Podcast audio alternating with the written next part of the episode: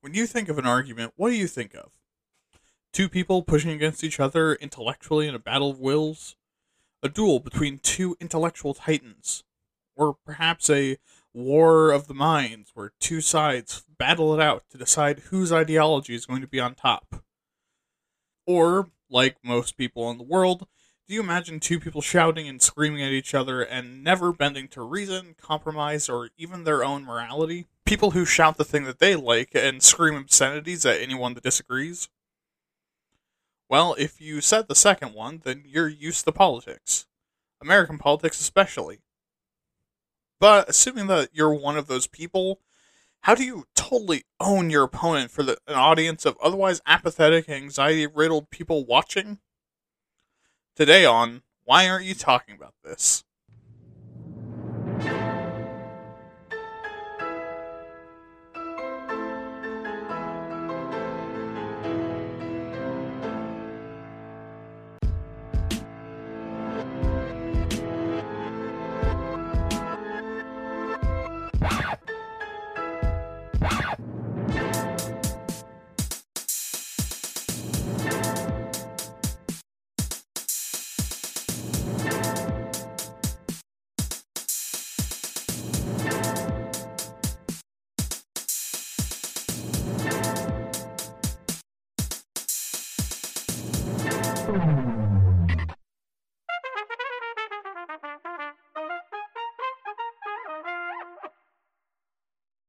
Hello, everyone, and welcome to another episode of Waytat. I'm your host, William, and I will be your fallacious guide through the land of falsehoods and fallacies today.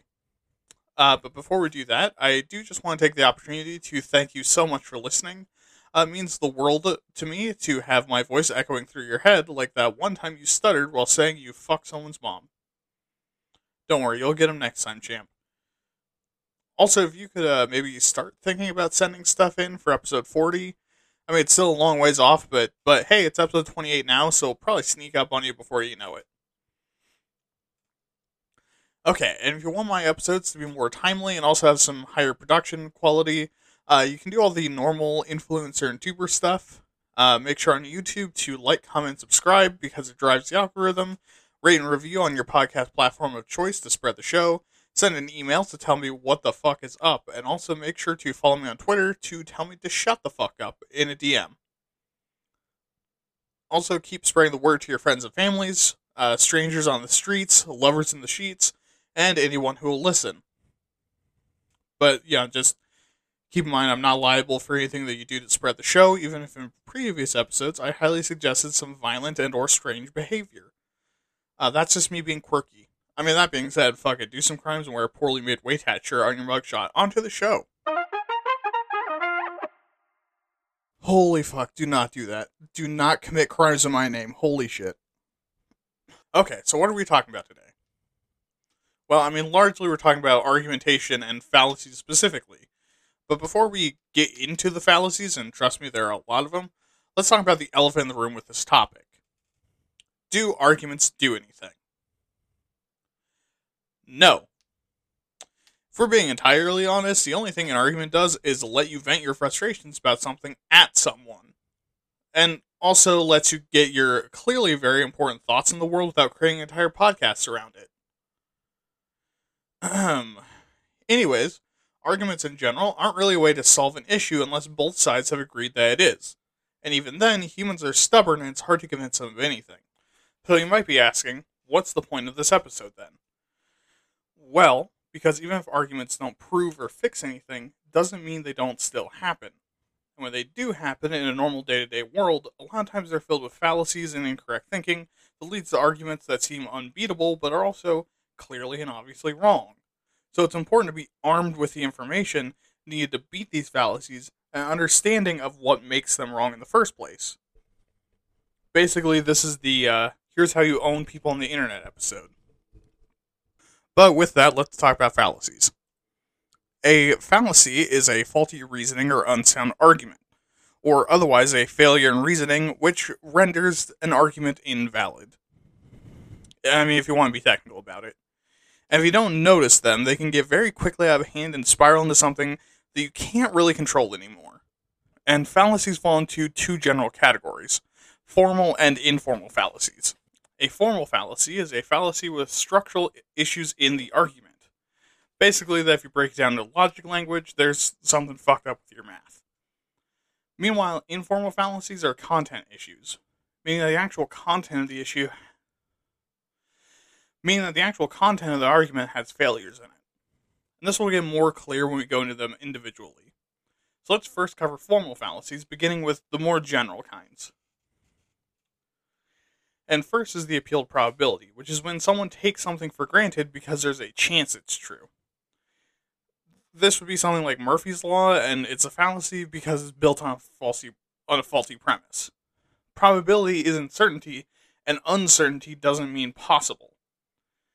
Next is the argument from fallacy, which is the assumption that if an argument is a fallacy, so is the conclusion. So, for example, say someone makes the argument to you that all cats are animals, and since your cat and since your cat Cootie is an animal, she must be a cat.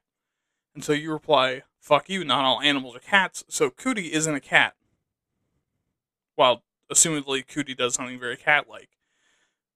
Basically, a broken clock is right twice a day you can't just dismiss someone's entire argument as untrue because they made a stupid argument. People are dumb, and dumb arguments sometimes happen. Next is the base rate fallacy, being a tendency to ignore relevant statistics in favor of case specific information. Or, in other terms, you ignore that your company's been increasing in value about 21% per year, which is really fucking good, for about a decade, extremely fucking good, and see the 5% drop this year as a sign to open the golden parachute and burn it down on your way out. And this is a fallacy because, unlike in war games and role playing games, specific doesn't trump general.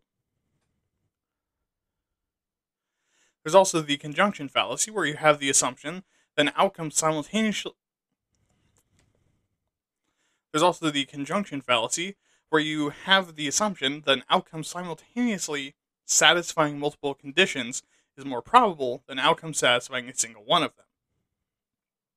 So, for example, if you make up a woman named Linda, who is a 30 year old, single, outspoken, and highly intelligent woman with a philosophy degree, I know, control your boners, um, who cares about discrimination and social justice and routinely attends protests.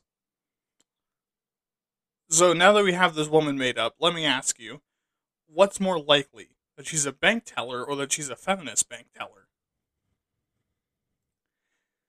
I can't hear you. But most people would say the latter, which by definition isn't true, because the odds of being a feminist are a certain percentage and being a bank teller is a certain percentage. So being both is lower odds than being one of them. But the reason why this is a fallacy is literally that. Combining two odds is always a lower chance. Then there's the non sequitur fallacy, where the conclusion doesn't follow the premise. And this is your classic, like, Chewbacca defense. Two random thoughts next to each other, presented like they mean anything. And then finally is the masked man fallacy, which is a substitution of identical designators in a true statement that can lead to a false one. So, for example, do you know this masked man? And obviously, because it's an eyes wide shut orgy, you have no idea who it is, and the person asking replies, Wow, I'm surprised you don't know your own father. Also, assumedly the orgy stops, but the reason why this is a fallacy even though two different labels exist for the same thing, it doesn't mean you're allowed to change them at will, because every label has a subjective difference between them, and changing them up can make statements more inaccurate than they were before. Next are the formal propositional fallacies. The first is the affirming a disjunct fallacy, which is concluding the one option must be false because the other one is true. For example, evolution has to either be a theory or a fact. Since it's a theory, it's not a fact. And this is a fallacy because two things can be true at the same time. Unless you specifically define things as exclusive, things are rarely either or in the real world. There's also the affirming the consequent, which is that the proposition must be true because the conclusion is true. Which would be something like, well, if the Bible is true, then Jerusalem is real. Since we can go to Jerusalem, the Bible must be real. And this fails to recognize that not all Y are X and not all X are Y. And just because you can make shit up about the, uh, and just because you can make shit up about why a fact is real, doesn't make the shit you just made up real. There's also like denying the antecedent, which is which is that the conclusion has to be false because the proposition is false. For example, only dogs bark, and therefore, if it doesn't bark, it's not a dog. And again, just because you said something dumb and stupid and wrong, and you always do this, and god damn it, Jeremy, you're ruining Christmas again, this doesn't mean you're entirely wrong. Tacked on to the back of this is the quantification fallacies, which has only really one example um, that I could find easily that is easy to explain without dedicating a whole episode to it, um, which is the existential fallacy, where an argument has a universal premise but a specific conclusion. For example, all trespassers will be prosecuted, so therefore, some of the people being prosecuted have to be trespassers. And this is a fallacy because it assumes that a particular group has members. Because even if a statement is true, if the group doesn't have any members to it, then what the fuck was your point? And finally, for the formal fallacies, are the syllogistic fallacies, which are fallacies that apply specifically to syllogisms. Which, if you don't know what those are, I mean, I, I did because I took a logic class in, in college. You know, big fancy degree holding boy here. Um, but I mean, it would make sense that you don't know what syllogism is because they're fucking weird. Uh, but they're basically deductive arguments uh, but they're basically logical arguments that use deductive reasoning to arrive at a conclusion based on exactly two propositions that are assumed to be true for the sake of this argument. So, firstly, is the fallacy of exclusive premise, where a positive conclusion is formed from negative premises. So, for example, no fish are dogs and no dogs can fly, so all fish can fly. Basically, since a syllog- basically since a syllogism relies on if A and B are true, then C must be the case. So you can't form a positive conclusion from negative arguments, and you can't form a negative conclusion from positive arguments. There's also the fallacy of four terms, where a syllogism has too many terms. Pretty self explanatory. Then there's the illicit major and illicit minor fallacies, which are invalid because the first and second terms, respectively, don't apply to the other one. So, for example, all dogs are mammals, no cats are dogs, and therefore no cats are mammals. So basically, this didn't directly connect dogs and cats together. Yeah, this is some real, like, deep logic language shit. You probably are not going to encounter this one in real life. And finally is the modal scope fallacy, which is a degree of unwarranted necessity on the conclusion. So, for example, if every creature had a time where it didn't exist, there must have been a time where none of them existed. And since you can't create something out of nothing, the only answer is Jesus, Joseph, Jism, Christ. And this is a fallacy because it assumes that the conclusion has to exist, meaning just about any argument would prove it, so you don't even have to come up with a good premise. The uh, can't create something from nothing argument is actually a good premise. There are this is me going off on a tangent a little bit, but there are different theories on it. People who have more like faith brain, you know, they're they're faith pilled, uh, view it as like a sign of divinity. People who are uh, science brained and uh, science pilled, uh, based in science pilled, um, they will say that's evidence that the universe like expands and collapses over and over again which is a fucking wild thought that this is not the first time a universe has been created, and will also not be the last. Um. Anyways, uh, that that's it for the formal fallacies. And as you can hopefully see, they are mostly built on logic language, uh, logic problems, and formalized debate and academic logic equations.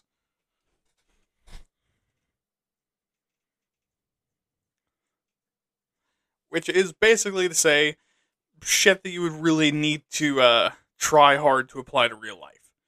Informal fallacies are ones that you're probably going to see in real life. And we'll start with the general arguments. First is the argument to moderation, which is assuming that the compromise between two sides is always correct. For example, it's crazy to eat a whole bar of soap, but it's boring to not eat soap. So the only logical answer is eat half because that's not crazy and it's also not boring. And this is a fallacy because compromise really only makes people equally uncomfortable, and very rarely is the middle ground solution actually a solution that even works. Next is the continuum fallacy, which is improperly rejecting a claim because it's not precise. Like, for example, if Newton was only 10% off the mark on his theory of gravity, the idea would be that we just throw out the whole thing because clearly he doesn't know what the fuck he's talking about. Calling an argument wrong because of a slight statistical or technical imprecision is, well, I mean, let's call a spade a spade. Being a fucking pedantic asshole. No one is ever 100% accurate, especially given enough time. Like, if you've been dead for like 300 fucking years, some bullshit that you said is going to be wrong. Like, at some point in your life. Doesn't mean that everything you said was wrong. And Jesus Christ. Anyways, uh, next is the suppressed correlative, uh, which is redefining one of the concepts in the argument so that the alternative becomes impossible. For example, I'm thinner than John, so I'm not fat. This is a fallacy because, you know, just because John is 450 pounds of all mean, no lean, doesn't mean that someone who weighs less isn't fat. Which means, in comparison, I'd be very thin. See, redefining a term willy nilly in an argument implies everything else that falls outside of that term is impossible. Next is the definist fallacy, which is one that I know that you've seen before, is where you redefine a key term of the argument and hope that your opponent accepts it and then looks like an asshole by opposing it. This is the anti abortion argument, by the way, where it's reclassified from a usually minor medical procedure where you swallow a pill and bleed out the pussy to the murder of an unborn human life in the name of Satan. Oh, by the way, if you're anti-abortion and your argument is that unborn babies can't go to heaven, that makes God sounds like an ass. That makes God sound like an asshole. Anyways, this is a fallacy because you're putting words in someone else's mouth. Uh, then there's the divine fallacy, where you argue something is so strange or amazing, or where you argue that something is so strange or amazing that supernatural, divine, or alien hands must have made it. This is like arguing that the pyramids were built by aliens. And this is a fallacy because you're basically implying not only do humans suck shit, but you're also creating a position without an argument.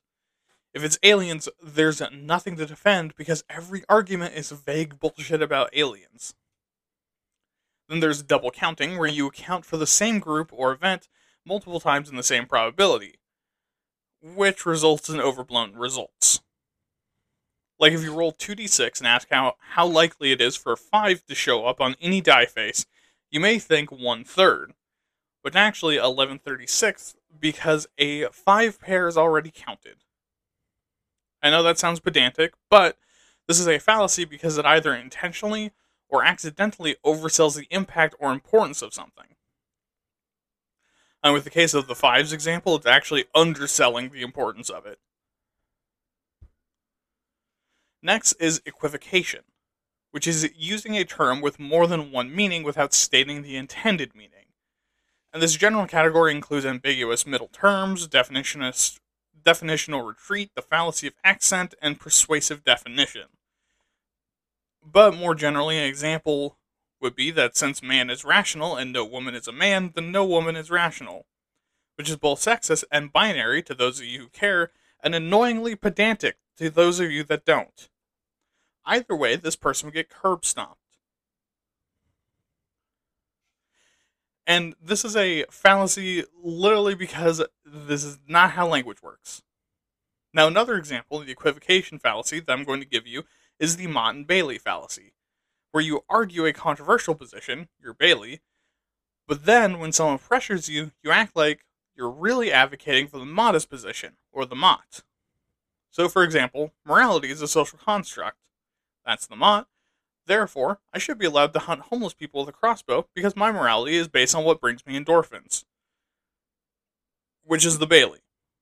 And if it's not apparent, this is a fallacy because it's because it's conflating two similar but starkly different positions as the same thing. Like sure, morality is relative. That does not mean that gives you permission to shoot people with a fucking crossbow. This also happens a lot online in the opposite direction, including an entire brand of memes where people take someone's argument and assume it's a Motte and that they're hiding their Bailey. Uh, my favorite one on just pure ridiculousness is one where the Motte is uh, we think the government's oppressive, and the Bailey is we want to kill white people. If that doesn't tell you who exactly the poster is, I don't think anything will. Anyways, next is the ecological fallacy, where you infer the nature of an entity based on statistics collected from a group in which the entity belongs.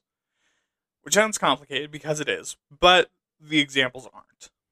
For example, if you live in a neighborhood with high crime rate, you're probably a criminal. Do you see where this one gets really racist really fast? And obviously, it's a fallacy because someone part of a group doesn't mean they're part of every group that their group overlaps with. That that that just doesn't make whatever. Uh, I was gonna explain why that doesn't make sense, but you you're smart, you know. You chose to listen to this episode. I assume that you under that you're able to critically think a little bit. Uh, the etymological fallacy is assuming that the original meaning of a word or phrase is necessarily the same or similar to its current usage. Like saying that there's a villain in your orchard.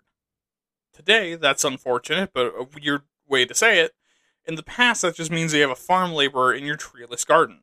This fallacy is assuming that those words mean the same thing still, which, again, isn't how language works. Then there's the fallacy of composition, where you assume that something true of a part of the whole is true for the entire object, while the fallacy of division is the same in the opposite direction. And these are fallacies because there's almost nothing in the entire goddamn world that works like this. Uh, then there's false attribution, which is appealing to irrelevant, unqualified, unidentified, biased, or fabricated sources in support of an argument. Which I feel probably doesn't really need to be explained. Uh, related is false authority, using the testimony of an expert of dubious credentials or a single unverifiable opinion as the basis of your argument, which is again pretty self-explanatory, also pretty common. I mean, you can't just like cherry pick a single crazy dude from a community of not crazy people and act like they're reasonable. Next is false dilemma, where you give two possible options and act like there's no other choice. Like saying that if we don't make pizza rolls tonight, then you're going to starve to death there's literally another there's literally always another option and if you live in a first world country most likely you're not going to starve to death tonight if you don't get your pizza rolls i'm saying that because you're probably a little chubby like i am that's okay but you're not going to starve to death uh, then there is a false equivalence which is describing two or more statements as virtually equal when they aren't because you know just because two things are similar doesn't mean they're the same. So yes, your neighbor spilling motor oil into the grass is similar in ways to the to the Dakota Access pipeline that burst. They aren't really all that similar, are they? Next is the historian's fallacy, which is assuming decision makers of the past had access to the same information we have now. Like saying Washington was a genius for knowing the British were going to be ravaged by smallpox, and he got ahead of it with inoculations he didn't know that. He just figured inoculations was probably a good idea, and turns out he was right because they are a good idea. Do you hear me, anti vaccine that got lost on your way to the Joe Rogan show? Inoculation is a good idea. Maybe you should do that. Uh, also, there's the historical fallacy, where you believe that certain results occurred only because a certain process was performed. Which sometimes isn't a fallacy, like when you follow a recipe it is a fallacy when you lose your wallet, so you check where you think it might be, and then assume that in reality you knew the whole time since that's where you found it. And no, you're still an idiot. You didn't know where it was the whole time because you lost it. Then there's the mindfuck of the homunculus fallacy, where you use a middleman as an explanation, explaining a concept by using the same concept. For example, uh, life began on this planet with aliens. Well, I mean, then in that case, how did life start on their planet? Well, you see, the explanation is simple aliens. And this is circular logic with no endpoint or conclusion, it's just the same argument on endless loop. Um, this part is not my script, but it is something that I remembered for this. Um, the homunculus argument came from a kind of popular I guess, like example of it, of asking like, okay, well, how does vision work? And the answer to that was, well, there's a small man in your head that is telling your brain what you're seeing because he's viewing through your eyes. And so then the question was, okay, well, how is he seeing that? And the answer was, oh, easy. There's a small man in his brain telling him what he's seeing. Um, and it would just keep going down and down like that. So that was declared a fallacy because, like, you can't just keep passing the buck to a middleman. Um. Anyways, uh, then you have the inflation conflict, where you argue that if experts in the same field disagree on a certain point, then the whole field has to be wrong. Like scientists disagreeing on why climate change is our fault doesn't mean that suddenly isn't because they don't have the same answer. This is just oversimplifying a complex issue, you dickhead. And now we have one of my favorites just for the absurdity the if by whiskey fallacy, which is an argument that supports both sides of an issue by using terms that are emotionally sensitive to both sides while being ambiguous enough to be confusing where you don't know what side they're on in the first place. So, if, for example, you were in the middle of an argument between a feminist and a Sigma grindsetter, it'd be something like this. Well, if by feminist you mean man hating ugly pig whore that don't deserve all three inches of my smelly penis, I'm against them. But if you mean blue haired goth mummies with an 18 inch strap on that wants equality for all genders and also to spit in my mouth, I'm all for them. And this is a fallacy because you're describing the same thing in terms that confuses which side you're even on while using language that offends both of them. Which, I mean, I respect it just for the audacity, New York Times. Uh, then there's the incomplete comparison which provides insufficient information to make a comparison in the first place. Just like saying, just like saying cake is better than pie without ex- without explanation, and shooting anyone that disagrees, probably with the same crossbow that you used to hunt homeless people. Uh, there's also the intentionality fallacy, where you insist that the meaning of an expression must be consistent with the intention of the person who said it. Which, Welcome to having a literature degree, schizophrenia, and a loveless marriage all in one. Uh, that one's like, you know, like, for example, um, why, like, the, the favorite, like, meme version of this is, like, your English, is like your English teacher asking you, hey, why are the carpets blue in the story? As if the writer had any intention with that, and they probably didn't, and I can say that as a writer. Um, and then there's Kafka trapping, which is not Franz Kafka in a shirt in a skirt and makeup, but instead is a rhetorical device where denying it serves as evidence of guilt. Like someone accusing you of being a misogynist, and when you ve- and when you vehemently deny it, they say only misogynists would deny it that hard. Then there's kettle logic, where you use multiple inconsistent and often just vaguely related arguments. For example, if someone accuses you of breaking their kettle, you say, Oh, well, I returned it to you just fine. It was already like that, and besides, I never even borrowed it.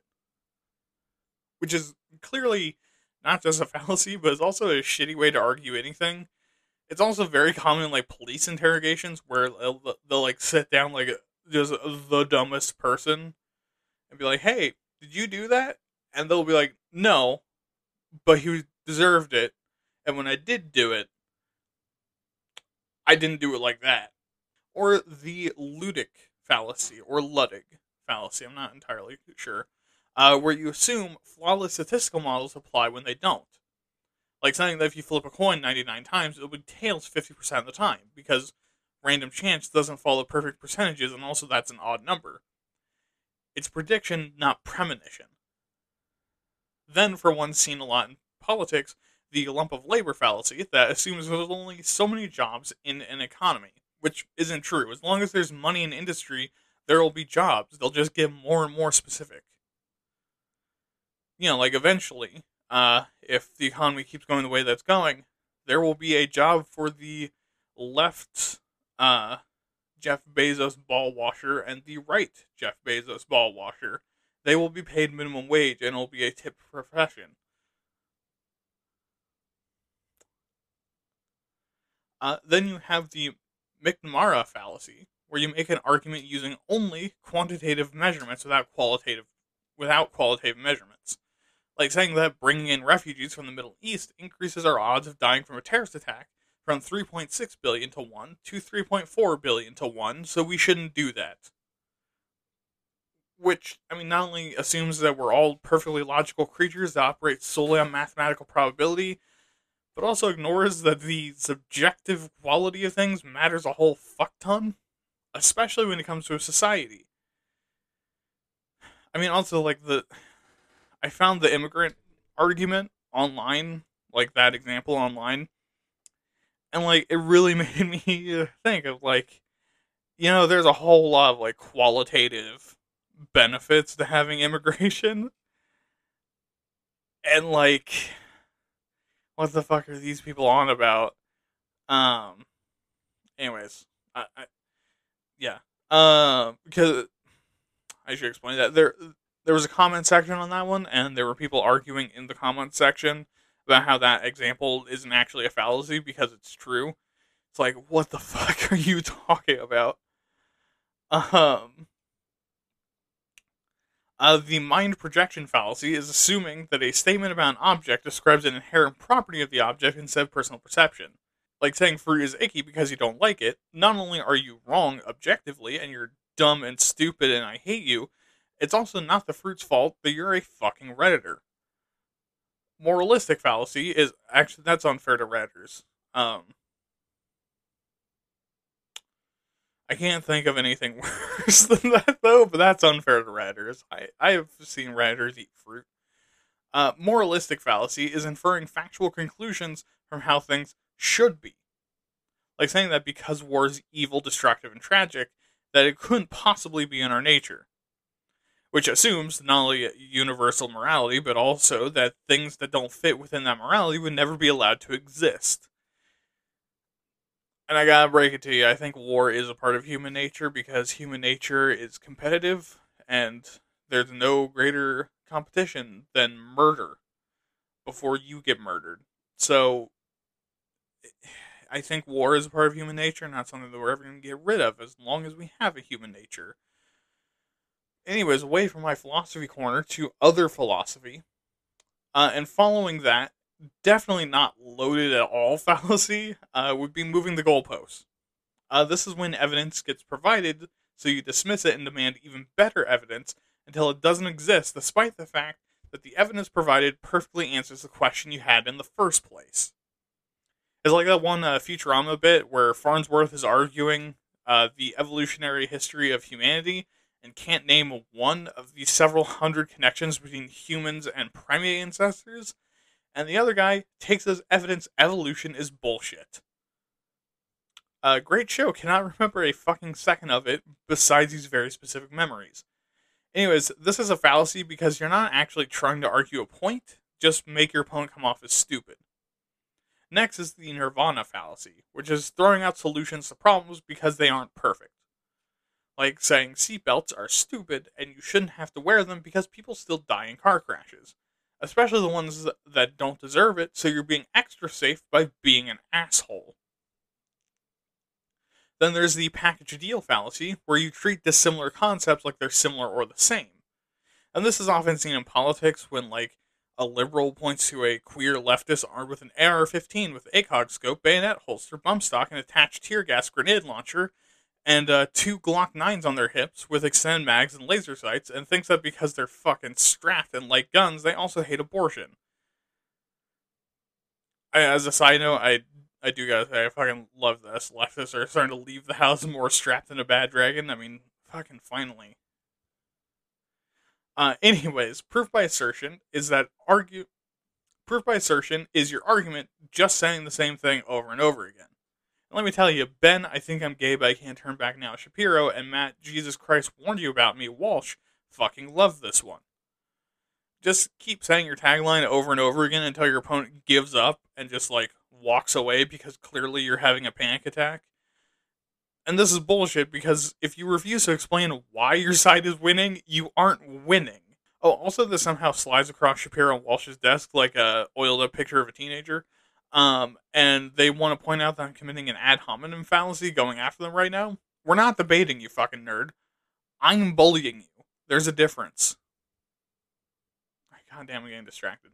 Uh, I keep getting distracted a lot of this episode.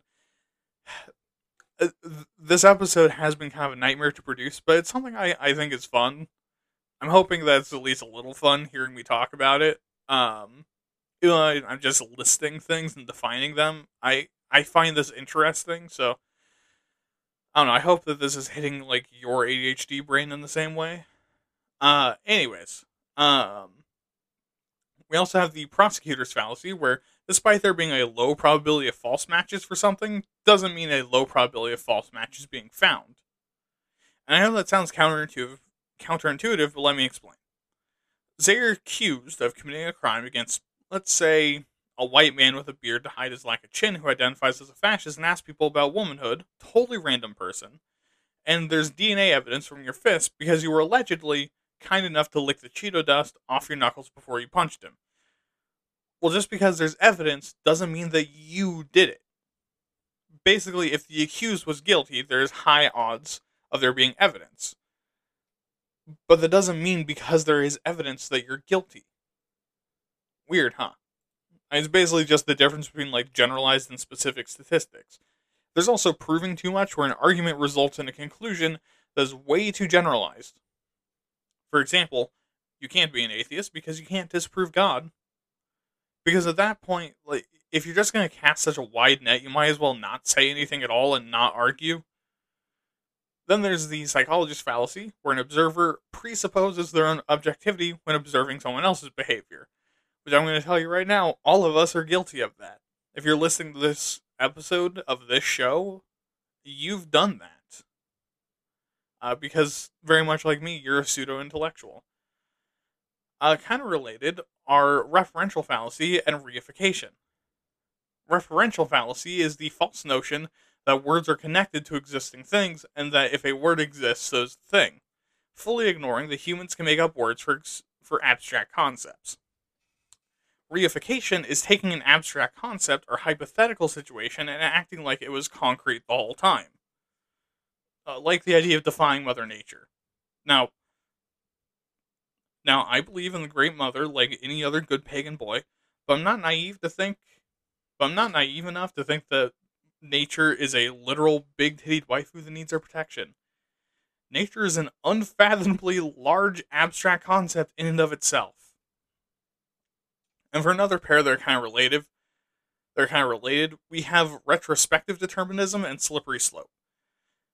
Retrospective determinism is the idea that because an event occurred under particular circumstances, that's how it was always going to play out.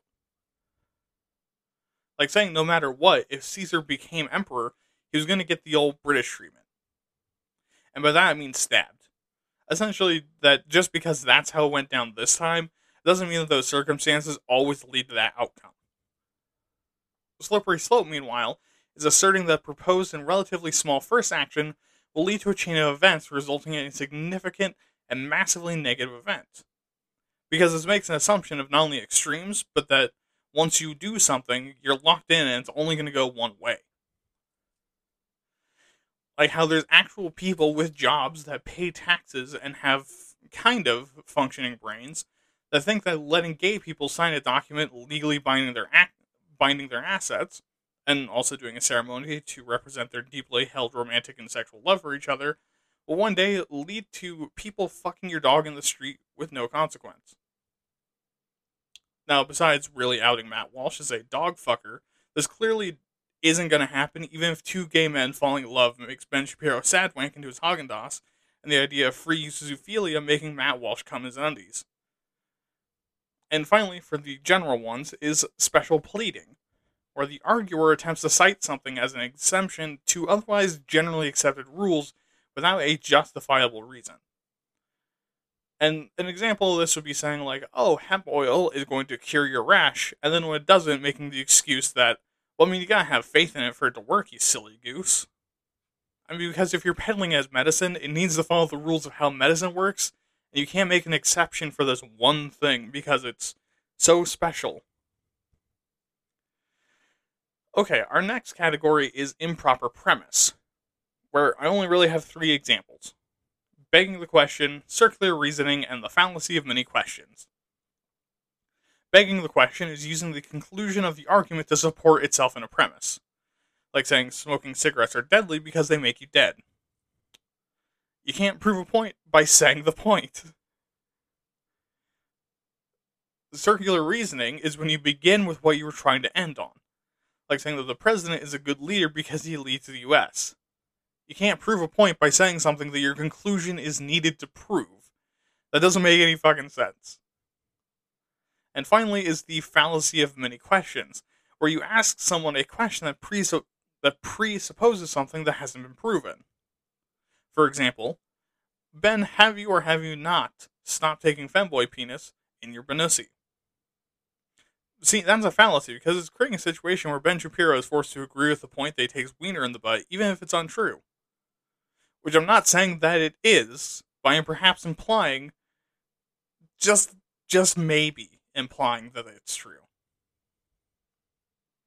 I mean, have you ever seen him react to like videos of femboys online? It, it's fucking, it's it's honestly really funny. If he wasn't such a homophobe, I would feel bad for him, but he's just such a fucking asshole. Anyways, um, again, this isn't ad hominem. I'm just bullying him. Um, our second to last category are faulty generalizations, which are just getting really loosey goosey with blanket statements, like Grandpa does at Thanksgiving when he's had a few too many uh, too many whiskeys on the rocks. Like the no true Scotsman, where you make a generalization, someone calls you out on it, so you quickly change it to exclude their counterexample. Like saying, well, no true Scotsman puts his dick in an English woman, and then you remember that Angus MacMalcolm, the most Scottish man to ever live, has seven children with his English wife, so you say that he can't be a true Scotsman. Cherry picking is using individual cases or data to confirm a particular position, ignoring related cases or data. You know, like saying that the Bible hates gay people because it, it doesn't. You're just cherry picking information to support your bullshit. I will I will give I mean, it's been a while since I've read the Tanakh, but I think the Tanakh does hate gay people, but the Bible doesn't. Uh, false analogy is when you make a shitty analogy, self explanatory, or hasty generalization, which is also largely self explanatory, where you base a broad conclusion on a small sample. Uh, argument from anecdote is when anecdotal evidence is, prevented, is presented as evidence because a single example doesn't prove fuck all. Inductive fallacies are a category of fallacy where a conclusion is drawn from premises that barely support them. Uh, misleading vividness is when you over-describe something to make it seem like it's important. You know, like calling global war, you know, like calling global warming garbage because you tell a story about how your car was icy this morning and it's mid-October. Overwhelming exception is an accurate generalization that has qualifications that are so expansive that what remains is way less impressive than initially it was. And a good example is the uh, Monty Python Life of Brian bit, um, where they're like in the room talking about like overthrowing the Romans and talking about all the things that they've brought to them. Um, I'm not going to do a British accent, but it's uh, all right. But apart from the sanitation, the medicine, education, wine, public order, irrigation, roads, a fresh water system, and public health, what have the Romans ever done for us? And finally, we have the thought terminating cliches, which piss me the fuck off. They're commonly used phrases used to end a debate without making a point, like, oh, stop thinking so much, or, oh, here we go again. And this fills me with such rage because it's so fucking patronizing, and it's something I've experienced so many times, usually from the person that started the fight in the first place, being real eager to just end the fight as soon as you start making good points. You know, like someone's saying some real racist shit, and then when I come back with some real shit, they go, oh, well, let's just agree to disagree. Like, no, motherfucker, you brought it up, so this is what we're doing now. This is our day now. Sorry, I have, I have problems.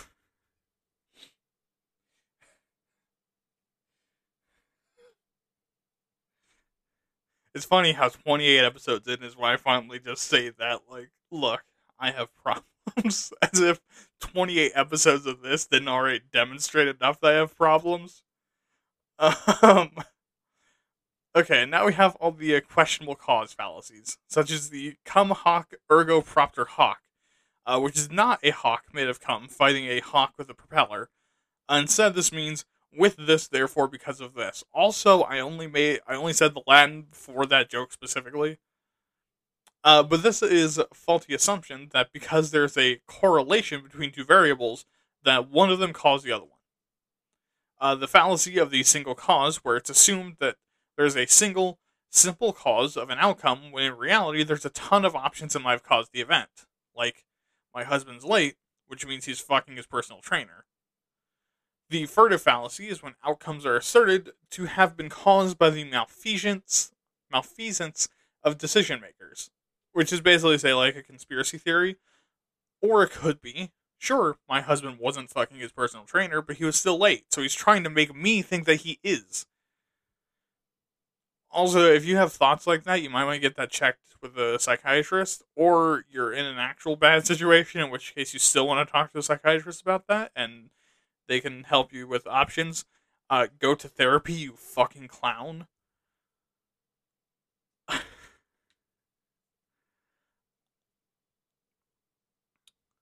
Uh, magical thinking is the fallacy of having faith in magic, basically attributing causal relationships between actions and events, like believing tossing a coin into a fountain does something. Uh, regression fallacy ascribes a cause where none exists, like saying that the reason why you had mold on your cheese is because you shat yourself earlier that day.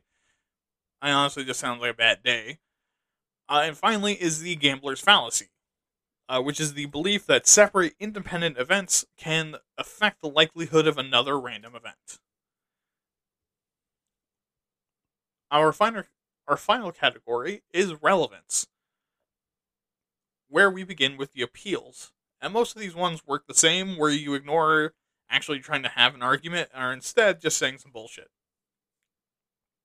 This will include appeals to authority, consequences, emotions, nature, novelty, wealth, poverty, tradition, majority, and force.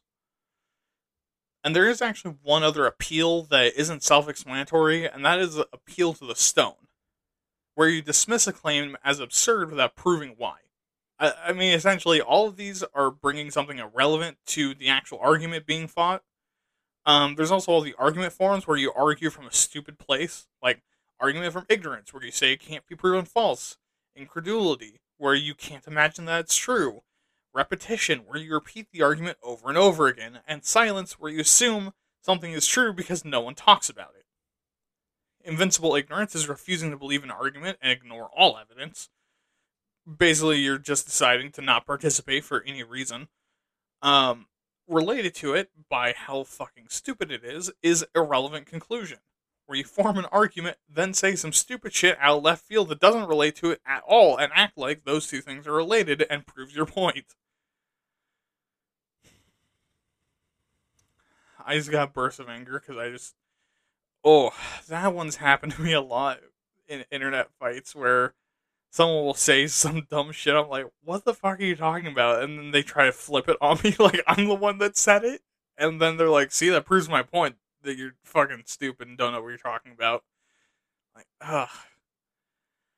Okay. Um, ad, ad hominem, which we all know, is chucking shit at your opponent instead of your instead of their argument. Uh, I mean, with this, you can be a piece of shit and still be right once in a while. So you got to fight someone's point and assume everyone knows that they're a dumb, stupid piece of shit asshole. And we also have the red herring, where you introduce a new irrelevant argument to the first one to draw attention away from the original topic. And uh, corporations do this all the time.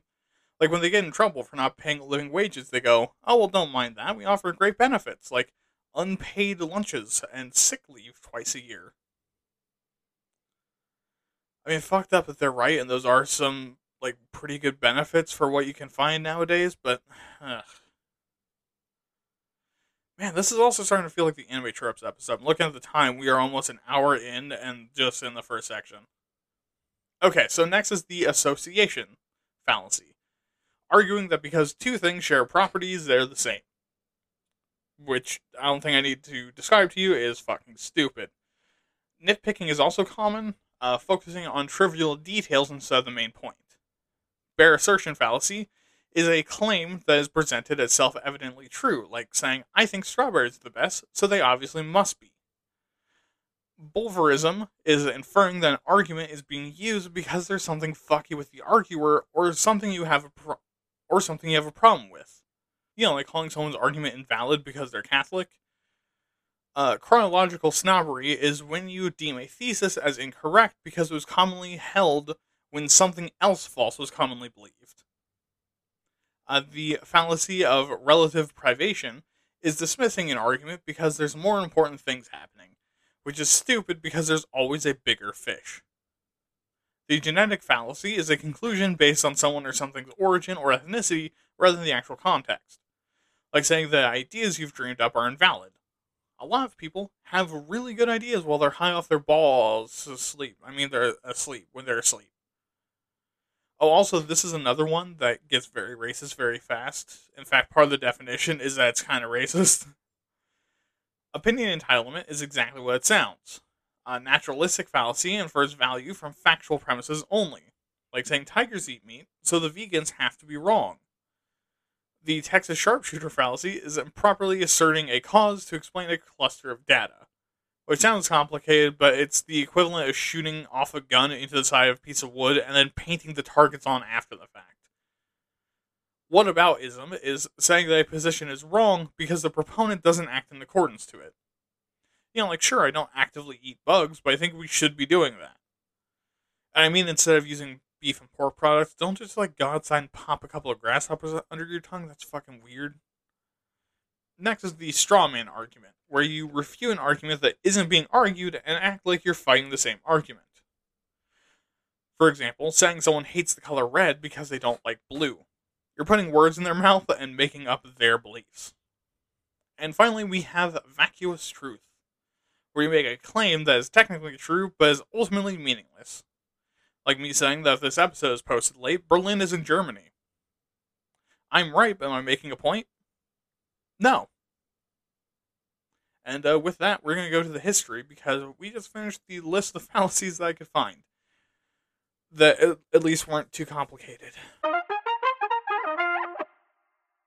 Holy fuck, I'm not doing episodes like this again. It is way too much work. And I feel like they're a little bit boring to listen to. Not necessarily for me to record, but I feel like they're a little bit boring to listen to. Uh, anyways, our history section is going to be very short.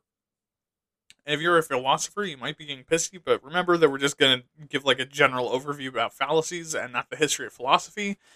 Uh, we also don't really have the time, and it's very difficult to research like specifically like when every single fallacy was invented because like that's not that's not a big concern of academia.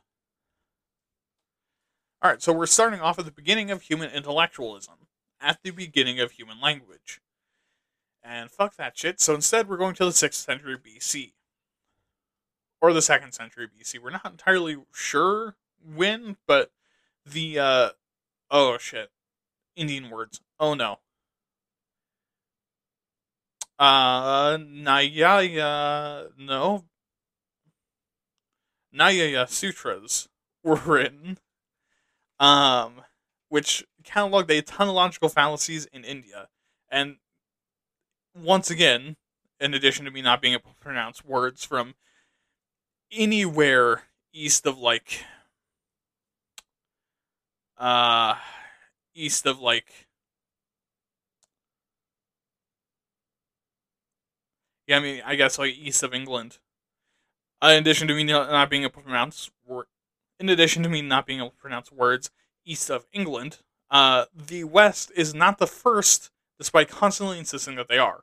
To the Western world's credit, over Aristotle's lifetime, which is around 384 to 322 BC, um, he invents basically all the fallacies that we know today, or at least like invents basically all of the fallacies that we know today, or at least like the general categories that we use today uh, things got a lot more complex after he died.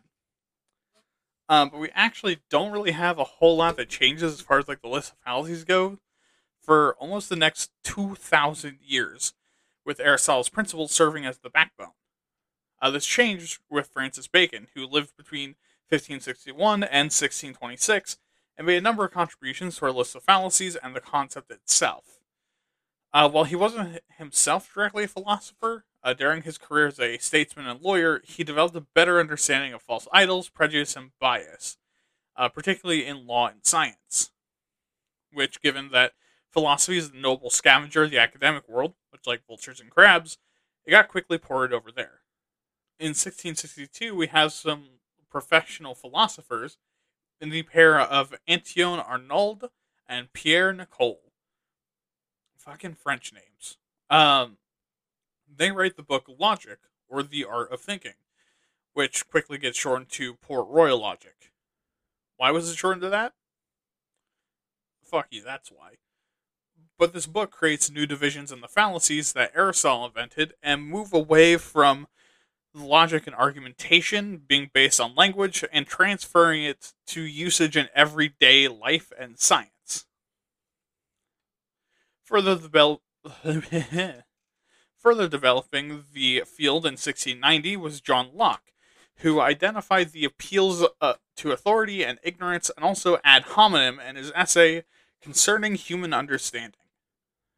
However, he didn't initially call them fallacies and instead just identified them as general arguments that people use. I mean, mind, not great arguments, but his essay was less about like identifying how humans should act and more how they act. Quickly, though, these are recategorized as fallacies, which I think if you're going to be a big brain, that makes sense. I mean, you can't really have like logical arguments that evolved into know you and KYS over and over. And then another 30 years later, in 1724, is the time of Isaac Watts, who writes Logic, or The Right Use of Reason. Also, that's Logic with a CK. Fucking old book names, I swear. But Isaac Watts adds three more ad arguments, being the appeal to, being the appeals to faith, passion, and a public appeal to passions, which we now call faith, emotions, and majority, or bandwagon. He also he might have also invented the straw man argument, but we're not exactly sure. And then literally a hundred fucking years later, Jeremy Bentham writes his handbook on writes his handbook of political fallacies, talking about fallacies that produce stupid beliefs in people in one of four categories authority, danger, delay, and confusion. Basically, that these fallacies produce one of them in people. Richard Whately, two years later, wrote his Third Elements of Logic book, giving an account of fallacies and breaking for the first time the Aristotelian principles and including fallacies that aren't based in formal logic. And finally, for our timeline, in 1843, John Stuart Mill wrote Book 5 of a series called A System of Logic, uh, ratiocinative and, and uh, inductive. Why is that a hard word now? And my god, old book names. Uh, where he drew the difference between moral and intellectual fallacies and a difference between generalized fallacies and confusion fallacies. And uh, yeah, that's all we're going to cover for the history. So let's talk about the modern some more. All right, so what's up with fallacies in the debate now? Do people care about it? And if so, what's going on with it?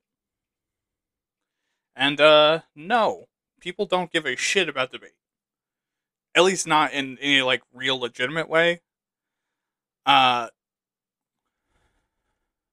uh, people are what we call debate perverts, where they just want to see two people sit down and have an argument with each other, where they just intellectually bash their action figures together and, and jerk off. But these aren't logical or rational arguments or debates, or really structured in any way. People just want to watch verbal or textual brawls. And where do fallacies fall into that? Poorly fallacies are used constantly and only called out to avoid any good part of someone's argument. Like if someone just fucking broadside owns you with an insult and you can't respond, you shout ad hominem until they shut up and you win the argument. Fallacies are meant to make arguments more more logical by avoiding them, but so often they're actually used nowadays to bash other people over the head while making the exact same arguments. So I guess is kind of the point of this episode. So we're actually going to combine this and the solutions together because there's not really opinions to go over and no soapbox because honestly, man, this is just fucking long. So let's go over some of the more common fallacies that both I've seen and are commonly listed across the internet, how to avoid doing them, and how to combat them.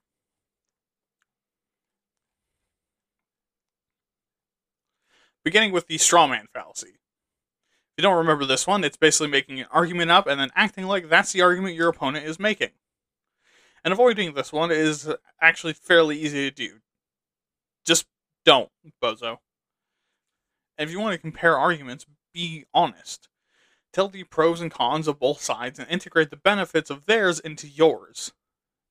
Makes you look a lot more reasonable and also steals their argument out from under them. Beating the strawman argument is similarly easy. Call out strawman and then put your opponent on the spot. Ask them to prove how the original point and the one they said you're making are the same.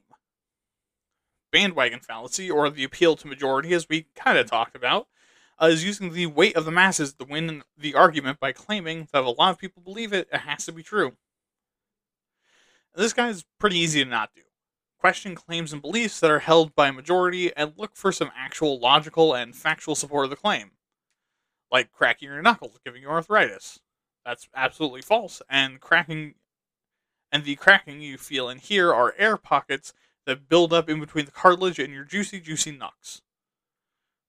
And the way to defeat this is to ask why people believe this idea and lead the conversation towards admitting that's basically just because it's popular.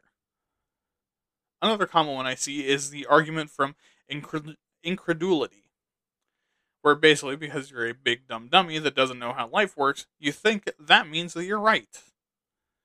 And again, avoid this one by just not doing that, bozo uh, recognize that just because you don't know how it works doesn't mean that it doesn't exist. Break down why you don't understand and why that makes you such a cranky bitch and do something about it. And to defeat this, just ask your opponent what the fuck is wrong with them. Oh, sorry. Make them justify their thinking and provide evidence that explains the concept. Like, if someone doesn't understand evolution and therefore thinks it doesn't exist, tell them about the peppered moth this moth species, within one human being's lifetime, adapted to a new environment, going from white to black to blend into urban sprawl, and that when enough of these adaptations happen, a creature evolves because it's different from what you started with over multiple generations, and the old animal has probably died off. Ad hominem, perhaps the single most common on internet fights, is actually very easy to both fight and avoid. Again, just don't, fuckface make sure to sling shit at their argument and not them. Because you know what's more embarrassing for a debate pervert than being insulted?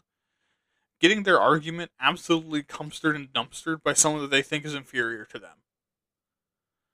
But if someone starts attacking you personally, you really have four options. I one, you can acknowledge it and move on. Two, you can just ignore it. Three, use your own ad hominem that's better than theirs and get back to the argument you know, like for example, if they say they fuck your mom because you're rocking their shit in the gay rights argument, you can reply with, I don't know why you're bringing up my mom's disappointing sex life, but much like her, gay people also deserve, also deserve to have subpar dick and privacy. And fourth, turn it back on them and make them explain how it's relevant to the conversation. The first who are refusing to take them seriously by implying that they suck such shit at insults that you're not even going to waste time to clap back while the third fucking owns them, and the last one focuses on the debate itself, where you treat them seriously. And which one to use largely is going to depend on the kind of argument that you're having. The appeal to pity, or in other terms, don't make good points, I'll cry, is one that I see more often in my personal life. And the best way to avoid this one is to just not use it. Well, someone has a tiny penis. I don't know if it's going to pick up in the audio, but someone's revving their truck.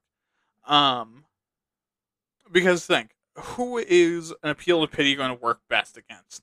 Man, someone really, really has a tiny penis. Uh, people who either don't want to hurt you or are real bleeding hearts that care about people and don't want to see anyone upset.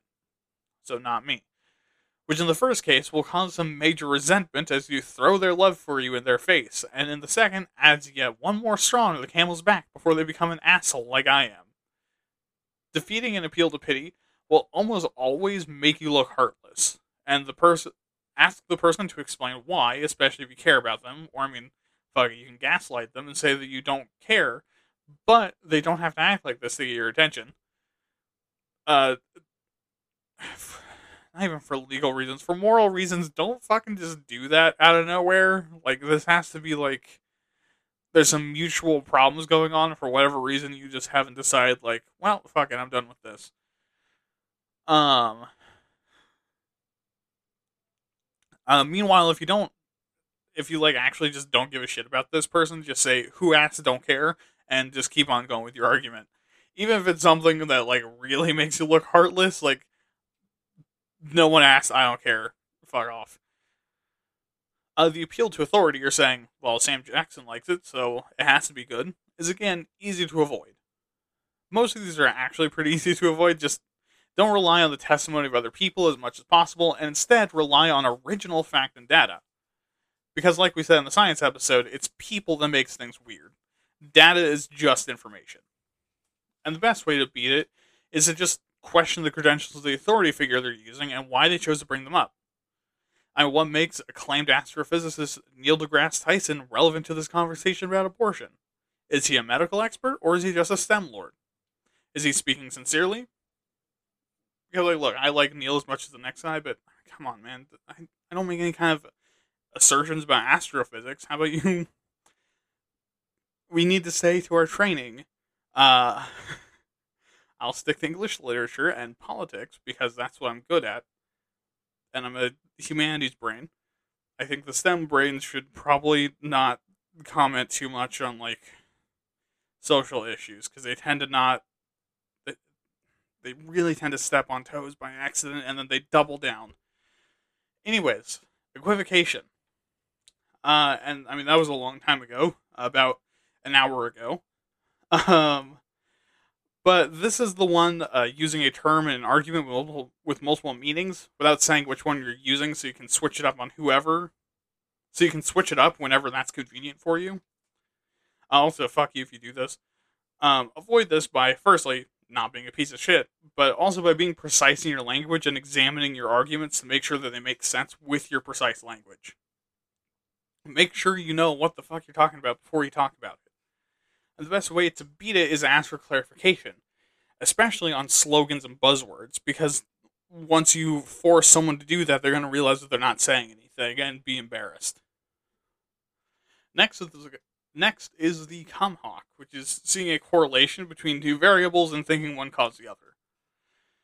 I'm for this, make sure you're taking coincidences into account and that there's other variables involved. And if someone is using the cum hoc, first tell Matt to put the bird down and zip his pants up, but also do the same thing as avoiding, except aimed at the other person. Arguing from anecdote is another personal pet peeve and something I've encountered a fuck ton of times and hate it because it feels unbeatable. Luckily, I got you. So, the best way to beat this is to critically analyze the anecdote, provide counter anecdotes, since that's the kind of bullshit they're on, and give them actual evidence. Now, for avoiding it yourself, remember that anecdotes are never evidence. Only use them alongside evidence being given and avoid false equivalence. And finally, before we end the episode, is the slippery slope. And again, don't use this one. If you're going to, ask yourself if each link in the chain is valid and if every part of it is true and evidence supported. If a link isn't supported, then you can't really say the chain of events makes sense. Now, to defeat this, point out the distance between the start and end of the chain, and remind them that we're not fucking machines. I mean, we might be fucking machines soon, but we're not. We're also fucking machines. But we're not machines with the word fucking for emphasis. Humans can turn back at any time and not, and if not undo a mistake, at least stop making the mistake. But with that, let's end the show. Wow, long episode. Holy shit. Man, I yeah, I'm really not gonna do these long episodes anymore. It's uh quite the workload. Anyways, if you have opinions, advice on how to make the show better, fallacies I missed, uh, defenses of your favorite Dairy Wire, Dairy Wire, defenses of your favorite Daily Wire cheese dicks, Uh, and really, anything else you want to tell me, make sure to email me at waytatpods at gmail.com. That's W A Y T A T P O D S at gmail.com.